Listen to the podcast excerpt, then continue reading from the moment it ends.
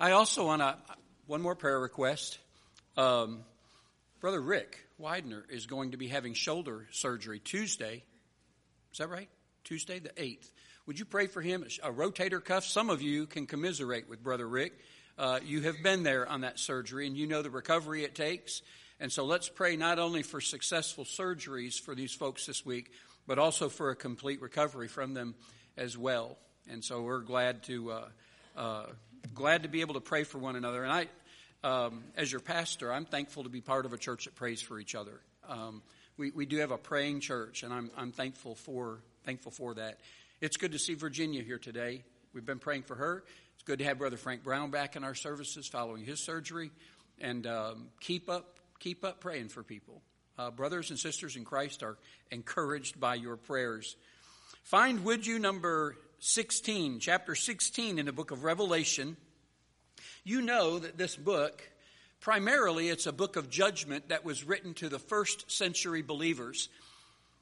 They were undergoing a, a terrible persecution from the Roman Empire. The, their persecution of Christians in that first century was rather inhumane. And you can do your homework and find out the, the absolute torture especially that they put Christians through, this book was given to them to let them know that God was working out a plan that would eventually involve the judgment of all of those who oppose him. They weren't really opposing the Christians in the first century. The fact is, they were opposing the message of those Christians, and that was that Jesus Christ came into this world to save sinners. So they were opposing God. And while there are chapters in this book that do reveal rejoicing, and, and we love, don't we, chapters 4 and 5 of the book of Revelation, fantastic chapters of what is going on in heaven and what will go on in heaven. Primarily, though, this book is a chronicle of God's final judgment of sin and sinners and ultimately Satan himself. I'm going to look today at the commencing of the bowl judgments, and Lord willing, next Sunday morning, the concluding of the bowl judgments. Today, the commencing of the bowl judgments. You know, you've been, you've been studying this book with us and you've studied the book before. You know that there are three series of judgments that are executed in this book, and each of those three series have seven parts. First, we looked at the seal judgments or the scroll judgments, and then we looked at the trumpet judgments.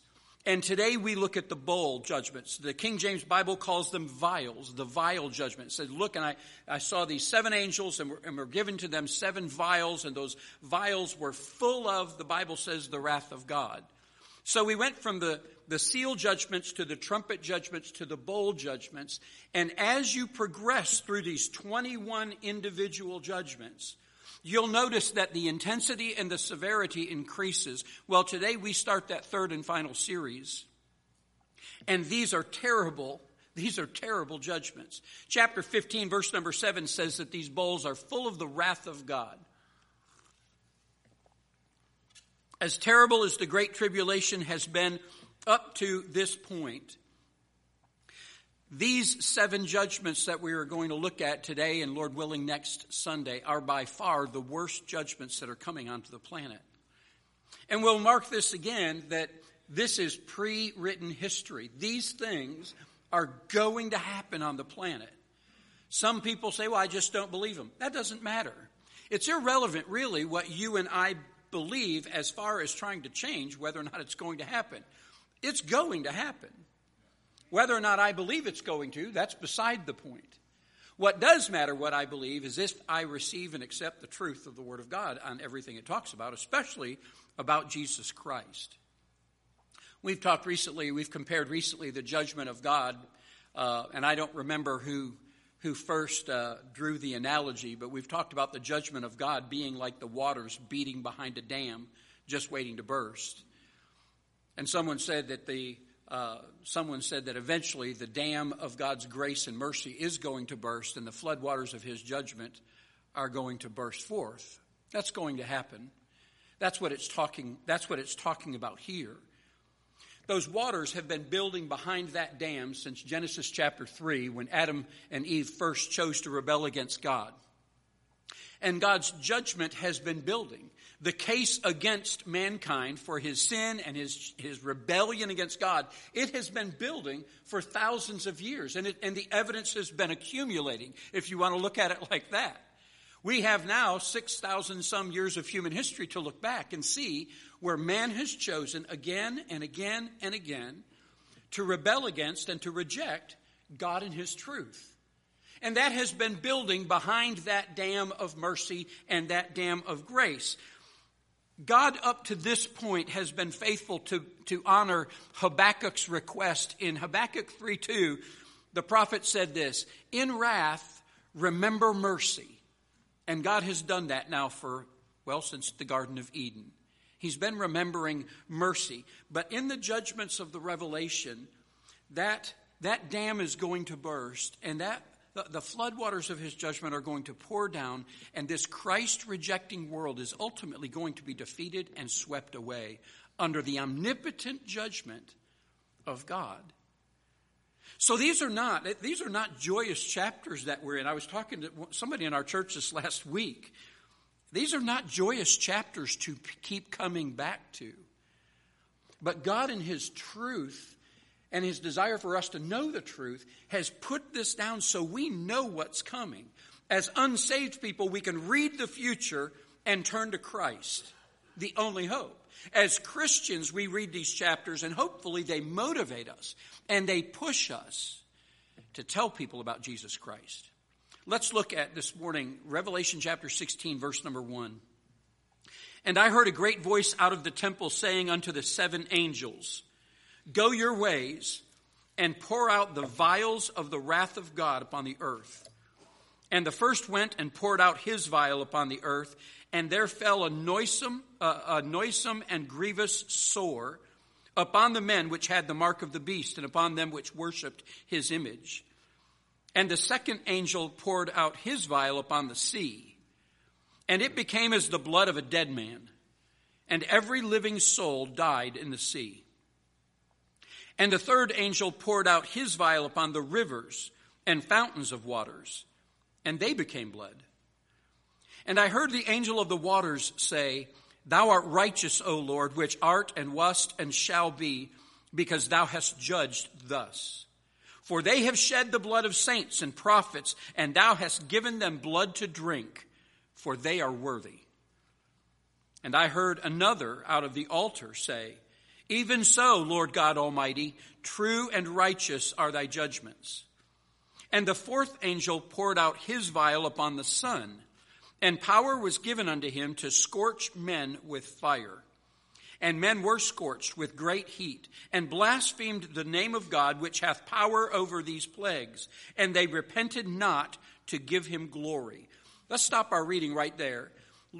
And what I'd like to do today is get through these four first judgments of the bowl judgments or the vial judgments. Next Sunday, we'll conclude by looking at judgments 6, 7, and 8. Or you can call them judgments, or as the Bible calls them, you can, you can call them plagues. God sent plagues. I'd like to preach to you this morning, commencing the bowl judgments, and consider what these four things are. And again, if you're here this morning and you don't know for certain that you, you're going to heaven when you die, Dr. Manley taught this in Sunday school day and other teachers throughout this building. You're going to die.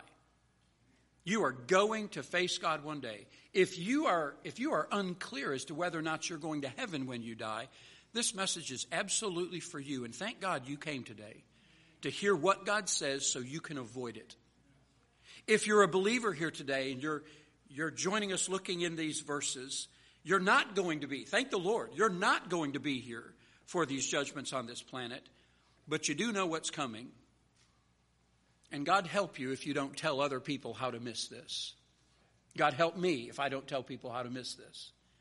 So let's ask God to help our understanding today, and then we'll get into this, then we'll get into this brief outline, okay? Lord, we thank you for this day. We thank you for the opportunity to gather together like this. You've brought everyone here that you intended to be here today. And we pray that your Holy Spirit would now be our guide into all truth. We look at some of these scriptures, Lord, that are in your word, and they are fantastic in our minds. And I know there are people who like to symbolize these things and they try to say that, well, this stands for something else. But Lord, it looks like you're just going to unleash unimaginable judgment and wrath on this planet. And if these things are literal, and I believe they are, then Lord, would you help us to do everything we can do as Christians today to get the word out that a Savior came to deliver people from the wrath of God? I pray that you would help our minds today. I know we, we bring a lot of things into church on Sunday mornings that could distract us, and those that may be distracted by things going on in their lives or at their work. Uh, Lord, I pray that you would help us not to be distracted this morning. Help us to be attentive to your Holy Spirit. And we pray that He would help us to understand these things and then not just learn them, but Lord, know what to do with them. How do we turn this into uh, things that change the way we live and we conduct our lives? Thank you again for drawing us together today, for the good songs we're able to sing together, for worship that we can offer you. And we look forward one day, God, to being able to worship you perfectly with perfect hearts. Until that day comes, help us to practice doing that while we're here. We pray all this in your name, Jesus. Amen. Let's start by looking at each of these plagues. Um, and we'll start with this first one in verse number two. And we're calling this the plagues in the sinner. Plagues in the sinner. When this first bowl is, is poured out, the, the Bible says that uh, these angels are told to pour out these vials upon the earth. All those who have worshiped the beast all of those who have received the mark of the beast are afflicted with what the Bible says is a sore in their bodies. Now there's there's debate as to whether or not is this person covered with sores like Job was. You remember the Bible says Job was covered top of his head to sole of his foot with sore boils. Is he covered like that or is this one infected gangrenous sore? Well, I don't know if there's a lot of sores. It's just interesting to me that the Bible says that a grievous sore came upon the men. So I think it just may be one terrible wound in their body. That word sore is the same word you and I would use for ulcer. It describes something that's oozing infection. Maybe gangrene is set in. It's a terrible, uh, it's a terrible thing that they have. In fact, two adjectives are in your Bible. It says noisome and grievous. Those words mean that, that these are, number one, they're very painful. These sores are going to be very painful. But number two, there's no relief. I'm sure there will be the best and the brightest medical minds in the world working under the auspice of the Antichrist, and they're going to try to find some way to relieve the suffering of this sore that has hit millions and millions, if not billions, of people still left on the planet. But they're not going to be able to find any relief. And the reason is because this is a divine judgment on their bodies. They're not going to be able, with their uh, finite minds, be able to come up with something that God has sent as judgment from an infinite mind. And this is the, this is the thing to remember. The sore on the outside of their bodies is only going to be a sign of the rottenness of their hearts. Look what it says in verse 2 The first went and poured out his vial upon the earth, and there fell a noisome and grievous sore upon the men which had the mark of the beast, and upon them which worshipped his image. They have completely, fully rejected Christ. These who have taken the mark of the beast cannot be saved. They will not later become tribulation saints. They have received the mark of the beast, and now they're going to be judged. In these seven judgments, they're going to be terribly judged. There's not a cream or a salve or a drug out there that's going to relieve this suffering. They have rejected God, they have rejected His Christ, and now they're facing His judgment that first bowl gets poured out, and everyone who is bowed to the image and accepted the mark of the beast have this ulcer in them now. It sounds a lot like uh, one of the plagues back in the book of Exodus, doesn't it? You remember the Bible says the boils came upon all the Egyptians. Remember those 10 plagues that God used to motivate Pharaoh? But Pharaoh must have had a hard heart. Uh, some of you or me, we may have a hard heart, but Pharaoh may take the cake on that one. Those, ter- those plagues were terrible. But one of them was boils there in Exodus chapter number 9. But you know what was interesting in Exodus 9 is the same thing here. The people of God aren't touched by them. There are going to be a lot of people on the planet that don't suffer this, those tribulation saints that have not yet been martyred. They're not going to suffer from this boil. They're protected just like the children of Israel were back in the book of Exodus. So the first plague that shows up is the plagues that, this plague in the sinner, those who have rejected God, and it's a sore, some type of sore that's terribly painful. You may have had uh, you may have had a, a boil or something. You ever had a boil show up on your body somewhere? They're painful this is, this is way beyond that. No relief from this. Then, not only plagues in the sinner, but verse 3 talks about now there's plagues in the sea. Plagues in the sea. It says, verse number 3 the second angel poured out his vial upon the sea, and it became as the blood of a dead man, and every living soul died in the sea. There's, uh, there's uh, a reference back in chapter 8 where one third of the oceans uh, were affected. You remember that? They became poisonous. A third of the oceans back in chapter 8 became affected uh, when that, whatever wormwood is, when it comes into the, when it hits the sea. The Bible says a third of the oceans are impacted by this. But this is not that. This is every ocean in the world, every saltwater sea in the world. This is global impact here. And did you catch what it said at the end of verse number three? Every creature in the sea is going to die. Would you, I, I really think you ought to think through the scriptures. I, I really do. Would you just stop and think? Have you ever come up on a lake, a section of a lake, or maybe a section of an ocean where a bunch of fish died? There is nothing you can do to help that smell. You can jam all the Vicks up your nose you want to. That is the most permeating odor. Now I want you to mem- I want you to try to imagine because that's all you and I can do. Try to imagine every creature in the sea. Every blue whale, every whale shark, every octopus, every living creature in the sea dies because the oceans have turned to blood. Let your, just let your mind think on that for a while. Imagine the island nations. They're cut off. Imagine what their beaches are going to look like. We like to go to Perdido Key. Imagine what Destin Beach is going to look like, or Hilton Head, or Myrtle with every creature in the sea dead. The sea's still churning, they're still throwing things up on the shore. This angel shows up and destroys the oceans, billions and billions and billions of sea creatures. In his book, Exploring Revelation, John Phillips talks about this.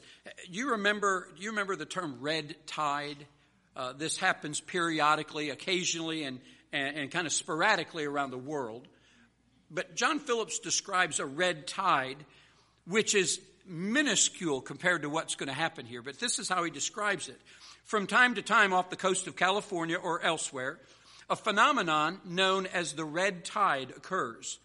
These red tides kill millions of fish and poison those who eat the contaminated shellfish.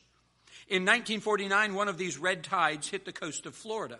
First, the water turned yellow, but by midsummer, it was thick and viscous with countless billions of dinoflagellates, tiny one celled organisms. 60 mile windrows of stinking fish fouled the beaches. Much marine life was wiped out. Even bait used by fishermen died on the hooks. Eventually, the red tide subsided, only to appear again the following year. Eating fish contaminated by the tide produced severe symptoms caused by a potent nerve poison, a few grams of which, distributed rightly, could easily kill everyone in the world. An unchecked population explosion of toxic dinoflagellates would kill all the fish in the sea. Revelation 16 is not talking about a red tide in California or in Florida. Red, uh, Revelation 16 is talking about a worldwide catastrophe. I want you to remember that 70% of the earth's surface is covered with water. This is going to be unimaginable. But try this morning, try to imagine the impact this is going to have. Now, do you have it in your mind yet? I mean, as best as you and I can with our little pea brains, do you have it in your mind yet that the Atlantic and the Pacific and the Indian and the Arctic Oceans, all of them, are blood? So, how does that impact the world? Well, first of all, economically. Most rainwater the earth receives comes from the waters evaporating from the oceans. If there's no wa- longer water to evaporate, the result of that is going to be a worldwide drought. Fit, environmentally, that's what happens. Physically, much of the world is largely dependent on the oceans for their food supply. Billions receive much of their daily food supply from the ocean and transported by the ocean. The result is going to be, when the oceans turn to blood, the, the result's going to be massive starvation. Not only environmentally or physically, but economically. I don't know a whole lot about big ships. You know those great big freighters that hauled those containers by the hundreds or thousands across the ocean? I just can't imagine those engines are going to function well in blood like they do in salt water. Economically, I think commerce and shipping is going to come to a halt as those ships will be unable to traverse the oceans, and the result is going to be global financial ruin. This is the second vial out of seven that's coming. And already, most of the world is suffering with an unimaginable sore on their body that can't be cured. And now all of the salt water in the world has been turned to blood. Well, let's let's keep reading here. One by one, God's going to tear down these things that people take for granted. Our health, food, our ability to make money, all of these things. Now the oceans are really nothing but seas of death. Plagues in the center, plagues in the sea, and then verses 4 through 7, plagues in the streams. Look what it says in verse 4. And the third angel poured out his vial upon the rivers and fountains and of waters, and they became blood. And I heard the angel of the waters say, Thou art righteous, O Lord, which art and wast and shalt be, because thou hast judged thus. For they have shed the blood of saints and prophets, and thou hast given them blood to drink, for they are worthy. And I heard another uh, out, uh, heard another out of the altar say, Even so, Lord God Almighty, true and righteous are thy judgments. The third bowl strikes. Here it comes. All the salt water is blood, and now all of the fresh water is turned to blood. Again, in Revelation chapter 8, one third of the fresh water was contaminated, it was poisoned. But here, it's the whole world. Now, all of the salt water in the world is blood. All of the fresh water in the world has been turned to blood. I want you to note what that first angel says. For they have shed the blood of saints and prophets, and thou hast given them blood to drink, for they are worthy. Here's my observation on that. The world by this time will have become so bloodthirsty in their slaughter of the tribulation saints so God responds to their thirst for blood by literally giving them blood to drink. He's taken away all their water. What are you going to drink? The cows aren't drinking the cows aren't, aren't drinking water to produce milk. They can't make my Dr. Pepper zero because they don't have any water to start with. What's left to drink in the world? The salt water's gone. Now the fresh water's gone. Here's another plague that reminds us of the plagues of Egypt. In, in Exodus chapter 7, verses 20 through 24, the fresh waters in Egypt are turned to blood. Again, I want to remind you that was local. This is global. Every freshwater source in the world is turned to blood. Every stream, river, lake, well, every municipal uh, source of water, all of them are taken away. You know, physically, you and I, and I know we can't believe this, especially as Americans, you and I can go for quite a long time without food. In fact, we can go weeks without food. But we can't go that long without water. You will thirst to death much quicker than you'll starve to death. All the water in the world has been turned to blood. This judgment has four verses dedicated to it. The first two only, the first only had one verse. Verse 1 tells us about, or verse 2 rather, tells us about the sore. Verse 3 tells us about the salt water being turned to blood. But when the fresh waters turn to blood, verses 4, 5, 6, and 7. Still, the plague only gets one verse. But then there are verses, well, there are three verses of angelic praise for what's happening on the planet. Now, that's kind of interesting, isn't it? Two different angels here offering praise on this. In verses 4 and 5, the angel says that the world is merely reaping what it has sown. Thou art righteous, O Lord. Praise in verse number, or, verse number 4 rather. The third, the, the third angel pours out his, pours out his uh, vial the fresh waters become blood. Verse 5, they praise the Lord. This angel praises the Lord. And verse number 6 tell you why he's praising the Lord. Verse 6 is, they are reaping what they have sown. For they have shed the blood of saints and prophets, and thou hast given them blood to drink. Galatians chapter 6, verses 7 and 8 says, You're familiar with these verses. Be not deceived. God is not mocked. For whatsoever a man soweth, that shall he also reap. For he that soweth to his flesh shall of the flesh reap corruption, but he that soweth to the Spirit shall of the Spirit reap life everlasting. Everlasting. May I just pause here and say this? If you'll read Galatians chapter 6, the connotation, the context of that verse, this sowing and reaping, is a positive connotation. The main point being made in this passage is the end of verse 8. If you'll sow to the Spirit, you'll reap life everlasting. The context of that is, is very positive. But sowing and reaping is a two edged sword. I mean, if I want corn, I sow corn. If I want apples, I sow apples, and it works out great. But if I'm going to sow sin and I'm going to sow rebellion and I'm going to sow rejection, then I'm going to reap those consequences as well.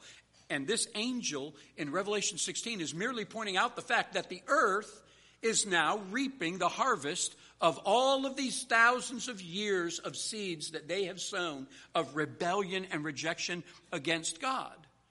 The world has busied itself murdering God's people and murdering God's preachers, and so they're given blood to drink. That's what that angel is saying. You're bloodthirsty? Then here you go. And then in verse 7, a second angel declares the righteous nature of not only these judgments, but all of God's judgments. He says in verse 7, this other out of the altar says, Even so, Lord God Almighty, true and righteous are thy judgments. If you have a reference Bible, verse number 7 probably has Psalm 19 and verse number 9 listed next to it because he's quoting, or, or uh, verse number 7, he's quoting Psalm 19 7. The judgments of the Lord are true and righteous altogether. I thank God. Look, I, Christians in here today, I thank God that when this terrible day comes, we are going to be at home in heaven. I am I am beyond grateful that the terrible things we are studying in the book of Revelation is not for me. When we get to heaven, our minds are, are going to have been completely transformed. And the reason that this angel is praising God for his judgment is because he's seeing God's judgment the exact way that God does. And when you and I get to heaven, we will have a completely different perspective on these judgments. We'll see things from God's perspective. We will understand, which I don't think we do today. I don't think you and I understand today just how sinful sin is. I don't know if you and I fully comprehend what an affront sin is to God today. We know He doesn't like it. That's why, and we know there's a penalty for it. The wages of sin is death. And so we come to God. But I think when we are finally in the presence of His revealed holiness, I think it's going to dawn on us just how wicked our sin really was. So when we look at these judgments from heaven's perspective, I mean, down here when we're looking at this, we're like, well, these are terrible. But I think when we're in heaven and we're seeing God's judgment on sin, and these are terrible judgments on sin, they're terrible. When we see them, we will be seeing them from heaven's perspective and not ours. And we may say, when that angel says that in verse number seven, you and I may be right there, and we may just say, Amen. He is absolutely right. The judgments of the Lord are true and righteous altogether. Genesis chapter 18 and verse 25 says that our great God can only do what is absolutely right. Abraham asked this question Shall not the judge of, the, of all the earth do right? When judgment comes, church, and this is terrible, I, I know this is terrible judgment coming. When judgment comes, we can rest assured that God will judge the right people in the right amount, in the right way. We'll have heaven's perspective on this. You know what else I think? I think when you and I get to heaven, our, our perspective of God's mercy and grace, we sing Amazing Grace right now. I think when we get to heaven and we see the awfulness of sin in the presence of a holy God, I think our perspective of mercy and grace is going to explode. We are going to realize one day just how amazing God's grace is. We're going to realize one day just how long suffering God has been. God, how did you how did you tolerate this for thousands of years? And we'll, we'll confess again what a great God He is. There's plagues in the center, that's those sores. There's plagues in the sea, the, the oceans turn to blood. Plagues in the stream, the fresh water turns to blood. And the last thing in verses 8 and 9, plagues in the sun. And don't ask me how this works. There's science beyond my understanding that's about to take place in verse number 4, if it has, or verse number 8 rather, if it hasn't already. But verse number 8 says this and the fourth angel poured out his vial upon the sun, and power was given unto him to scorch men with fire. And men were scorched with great heat, and blasphemed the name of God, which hath power over these plagues, and they repented not to give him glory. The him in the last phrase of verse 8 is referring to the sun. Power was given unto him it's that grammatical tool of uh, personification where inanimate objects are given uh, they're given the sense that they act as a person. Powers given to the sun the bible says to scorch men with fire. This fourth plague impacts the sun and that word scorch if you if you do your word study on that word scorch it literally means to torture with heat. I don't like being sunburned. I get sunburned probably once or twice a year. Early on in the spring, I get sunburned, and then my and then my skin does its thing, and I tan up. Some people just repeatedly get sunburned. I feel for you because I hate sunburns. My wife's always good about you. Really should put some suntan lotion on. I'm like, ah, that'll be fine, and it's never just fine. I don't like sunburns at all, but on this on this event, this is way beyond sunburn. This is beyond bad sunburn. That this is torturous heat.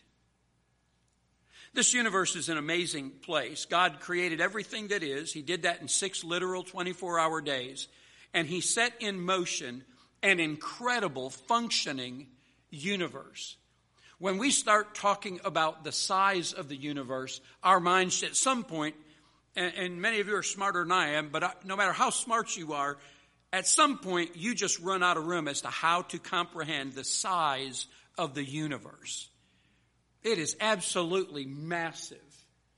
And then if you go the other way from the telescope to the microscope and you start looking under the microscope, you're absolutely infatuated with the detailed organization that God created in every atom that was ever created. His universe is absolutely amazing. Let's just talk about for a minute this sun that the Bible mentions 93 million miles from our planet. I can't comprehend that. I just, you know, 93 million miles. You're talking into the wind. I can't imagine 93 million miles.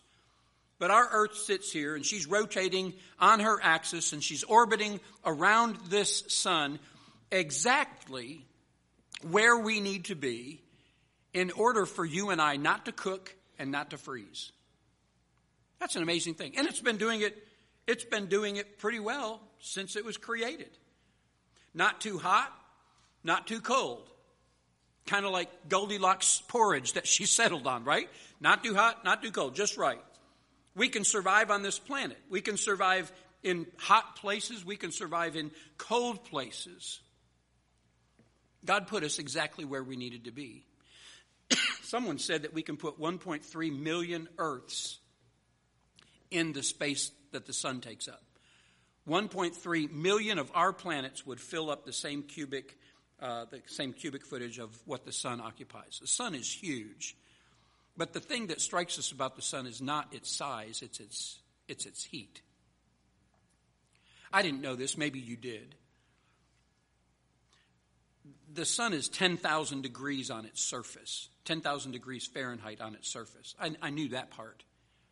At its core, and how in the world they would know this, but somebody smarter than me said that at its core, the sun is 27 million degrees Fahrenheit. Now, between the core and the surface of the sun, obviously we've lost some potency. And thank the Lord, between the surface of the sun and the surface of the earth, we've been protected a little bit too. We complain around here if it gets 90 degrees and 90% humidity, we think Jesus is coming back right now. This is the tribulation period for us. 10,000 degrees on its surface, and yet earth is inhabitable. That's because God, in His wisdom, He put a magnetosphere around our earth. And it filters out much of the it filters out much of the sun's radiation and it allows just enough heat and just enough light onto our planet for Earth to function like it does. Some places on Earth can't grow, can't grow things, it's too cold or too hot. Most of the Earth is inhabitable, and we're glad for it. But during this particular plague, God does one of two things. He either increases the temperature of the sun or he reduces the effectiveness of that magnetosphere because the earth gets much hotter than it does to the point where it says that the people on earth are scorched. And that scorching means to be tortured by heat. It's going to be terribly hot, agonizingly hot. It's not just the exposure to the sun, it's the temperature of the earth. It's going to be terrible. And yet, here is another of man's, mankind's sureties taken away. Do you take your health for granted? I know I do. I know I do. Do you take your food supply for granted? I guarantee you I do. Those things are taken away here.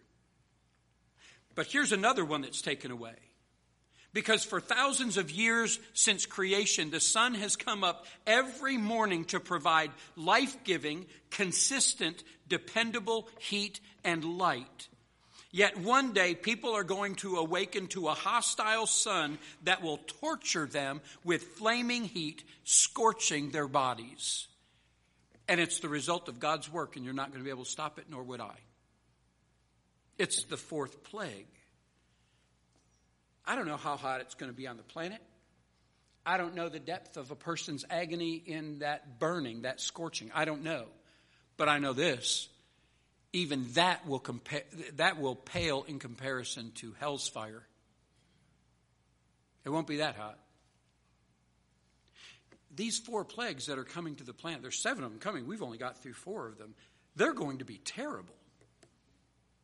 There, there's no way for me this morning to make this a joyous sermon other than to say, if you know Jesus, you don't have to experience any of those things. You won't. That's the most joyful part of this. But the rest of it is this this is coming to planet Earth. And every one of these plagues this morning, these judgments that we're talking about, they're not local like, like uh, Egypt's plagues. They are global in their impact. All of the fresh water, all of the salt water, every nation and tongue and tribe that has accepted the Antichrist and his mark will know that sore, and all of them will be under the, the impact of this scorching heat. There's no way to dress that up other than to say, you can escape it. You can escape it. You don't have to know it. I am struck, I, and, and I've, I've read, I read a lot on, on those plagues this week. I'm struck because this week, and I'm just confessing this to you, they're worse than I thought they would be. When you get into, okay, then what does that, what does that look like if that happens? If all the water on the planet you have to let your mind go. If all the water on the planet turns to blood, what is that going to do to the inhabitants? If the sun's heat is increased or the magnetosphere is decreased and the, the earth's temperature increases like that and that scorching heat comes, then what is that going to do to people?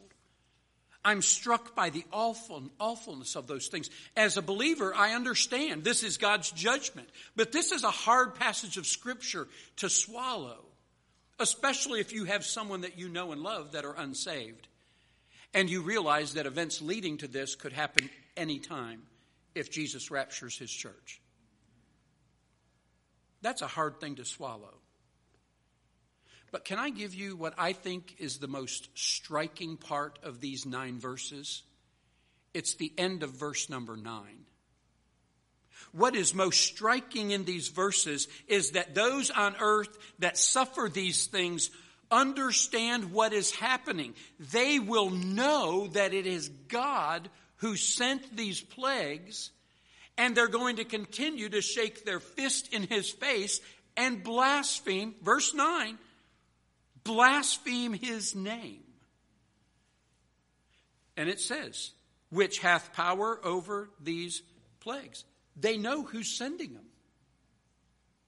And yet the Bible says they're blaspheming his name. That word blaspheme means to revile, to attack God's name. They are blaming God for their suffering. They don't account at all for their sinful ways. They just blame God. This is God doing this to us. How could God do this to us? He is so wicked, and they're going to attack his name. They will blaspheme his name. You know the problem with verse number 9 is? That's not new. That's been going on since Genesis 3 when God confronted Adam about his sin, and Adam said, What? This woman that thou gavest to me, she led me astray. God, really, I have to put this at your feet, Adam said. My sin is really your fault. You gave me Eve. Ever since man sinned, he's been saying, This is all God's problem. This is God's fault. God has done this to me. And we have picked up that mantle and we've run with it. You have people that are 30 and 40 and 50 years old blaming their parents for the life choices they made. You have the homosexual crowd today saying, well, this is just the way God created me. It's no different than what is taking place in Revelation 16 9. God did this. God caused all of these problems. Let me say this to you. This is not God's problem. This is not God's fault. The end of verse number 9 makes this very clear. They blaspheme his name. The Bible says, what, what's the real problem? The last phrase of verse number 9 and they repented not to give him glory. The problem here is not God's judgment. The problem is they're suffering this because they repented not. They didn't turn away from their sins. They should have turned from their sin. They didn't, so now they pay the price. Galatians 6, it's reaping and sowing. What has been sown is now being reaped. There is no one left to blame. May I say this to you? God doesn't send one person from this planet to hell. You know what sends man to hell and women? Our sin and our guilt. In fact, I'd say this God's done everything He possibly can do to keep you and I from going to hell. He so loved the world that he gave his only begotten Son, that whoso believeth in him. You don't have to go out and save the world. You don't have to go out and give away all of your possessions. You don't go out and have to be baptized. You don't have to go out and suffer persecution. All you have to do is believe in his son for forgiveness and repent of your sins. And the Bible says he'll be saved. God has done all he can do to keep people from this judgment and ultimately to keep people out of hell. Do you know this? Do you know that the people in hell do not blame God for being in hell? They don't. They know the truth. You want an interesting observation? You remember the story in Luke?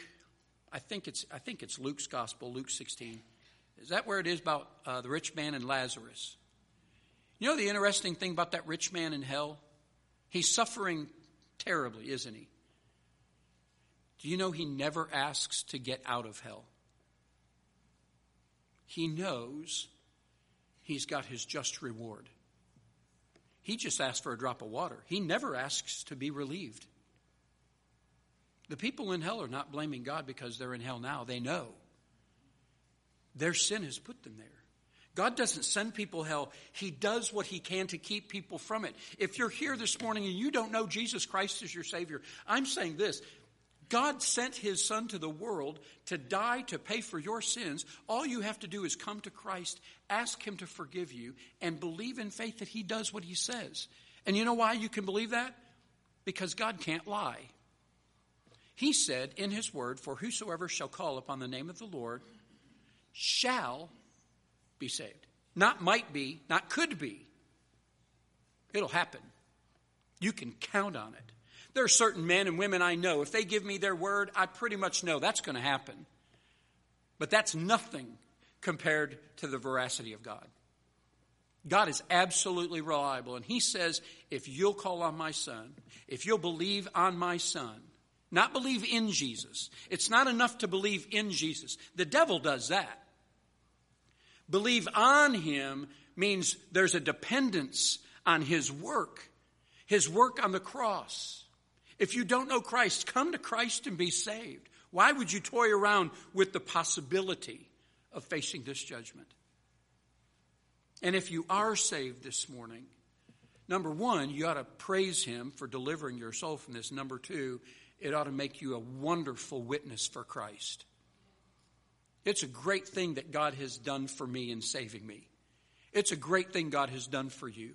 He's forgiven your sins. He's promised you eternal life. He gives you the Holy Spirit to help you make it through this world. That's a wonderful thing that He's done.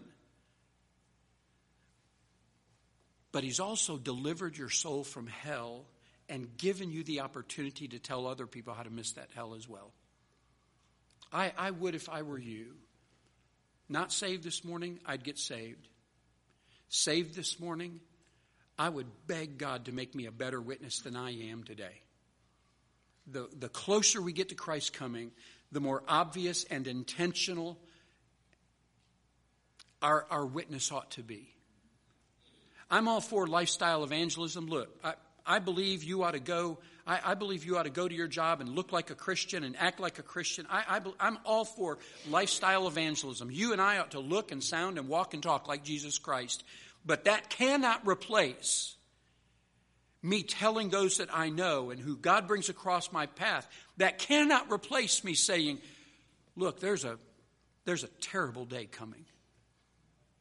You need to be saved if you're not.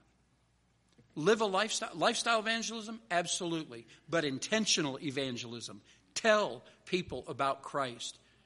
Jesus spoke a whole lot more to his disciples, the first church. He spoke a whole lot more to his disciples about them going and telling than he did about showing. A lot of times we, We say, I can't talk to people about that. I'm just going to live the Christian life. Live the Christian life. But if you can't, if you're uncomfortable talking, if you're not sure enough whether they're going to ask me a question I don't know, then do this. Carry some gospel tracts with you. Let the tract do the talking.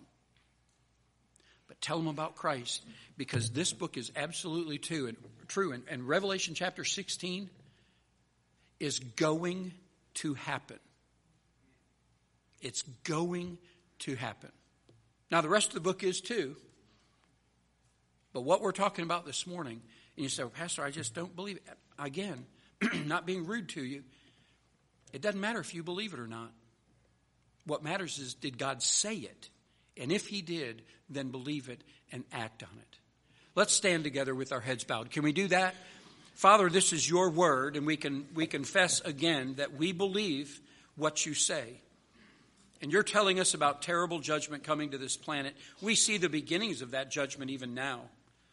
Lord, we see the, the withdrawing of your hand of protection in so many areas that we've never seen before. We see the withdrawing of your hand of blessing on our nation. And Lord, it is justly deserved here.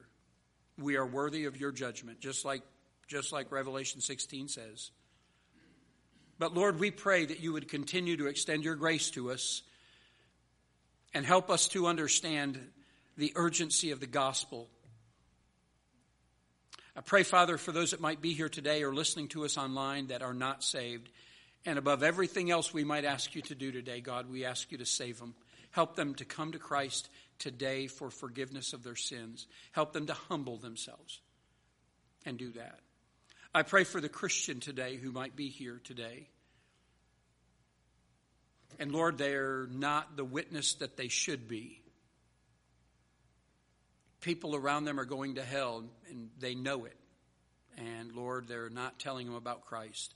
I pray that you would increase their boldness, increase their knowledge of your word and their confidence, Lord, if nothing else, in the ability just to tell how they got saved so that other people can know how they too might be saved. Jesus, we thank you for coming and paying for sin that we could never pay for ourselves. Thank you for being the sacrifice for our sin and giving us your righteousness. And I pray that we would always be grateful for this great salvation we have. I pray, Lord, that you would do your work in the hearts of those people here that need to have work done in it. Whatever that might be, I pray, Lord, that they would cooperate with your Holy Spirit this morning. I pray in your name. Amen. Would you hold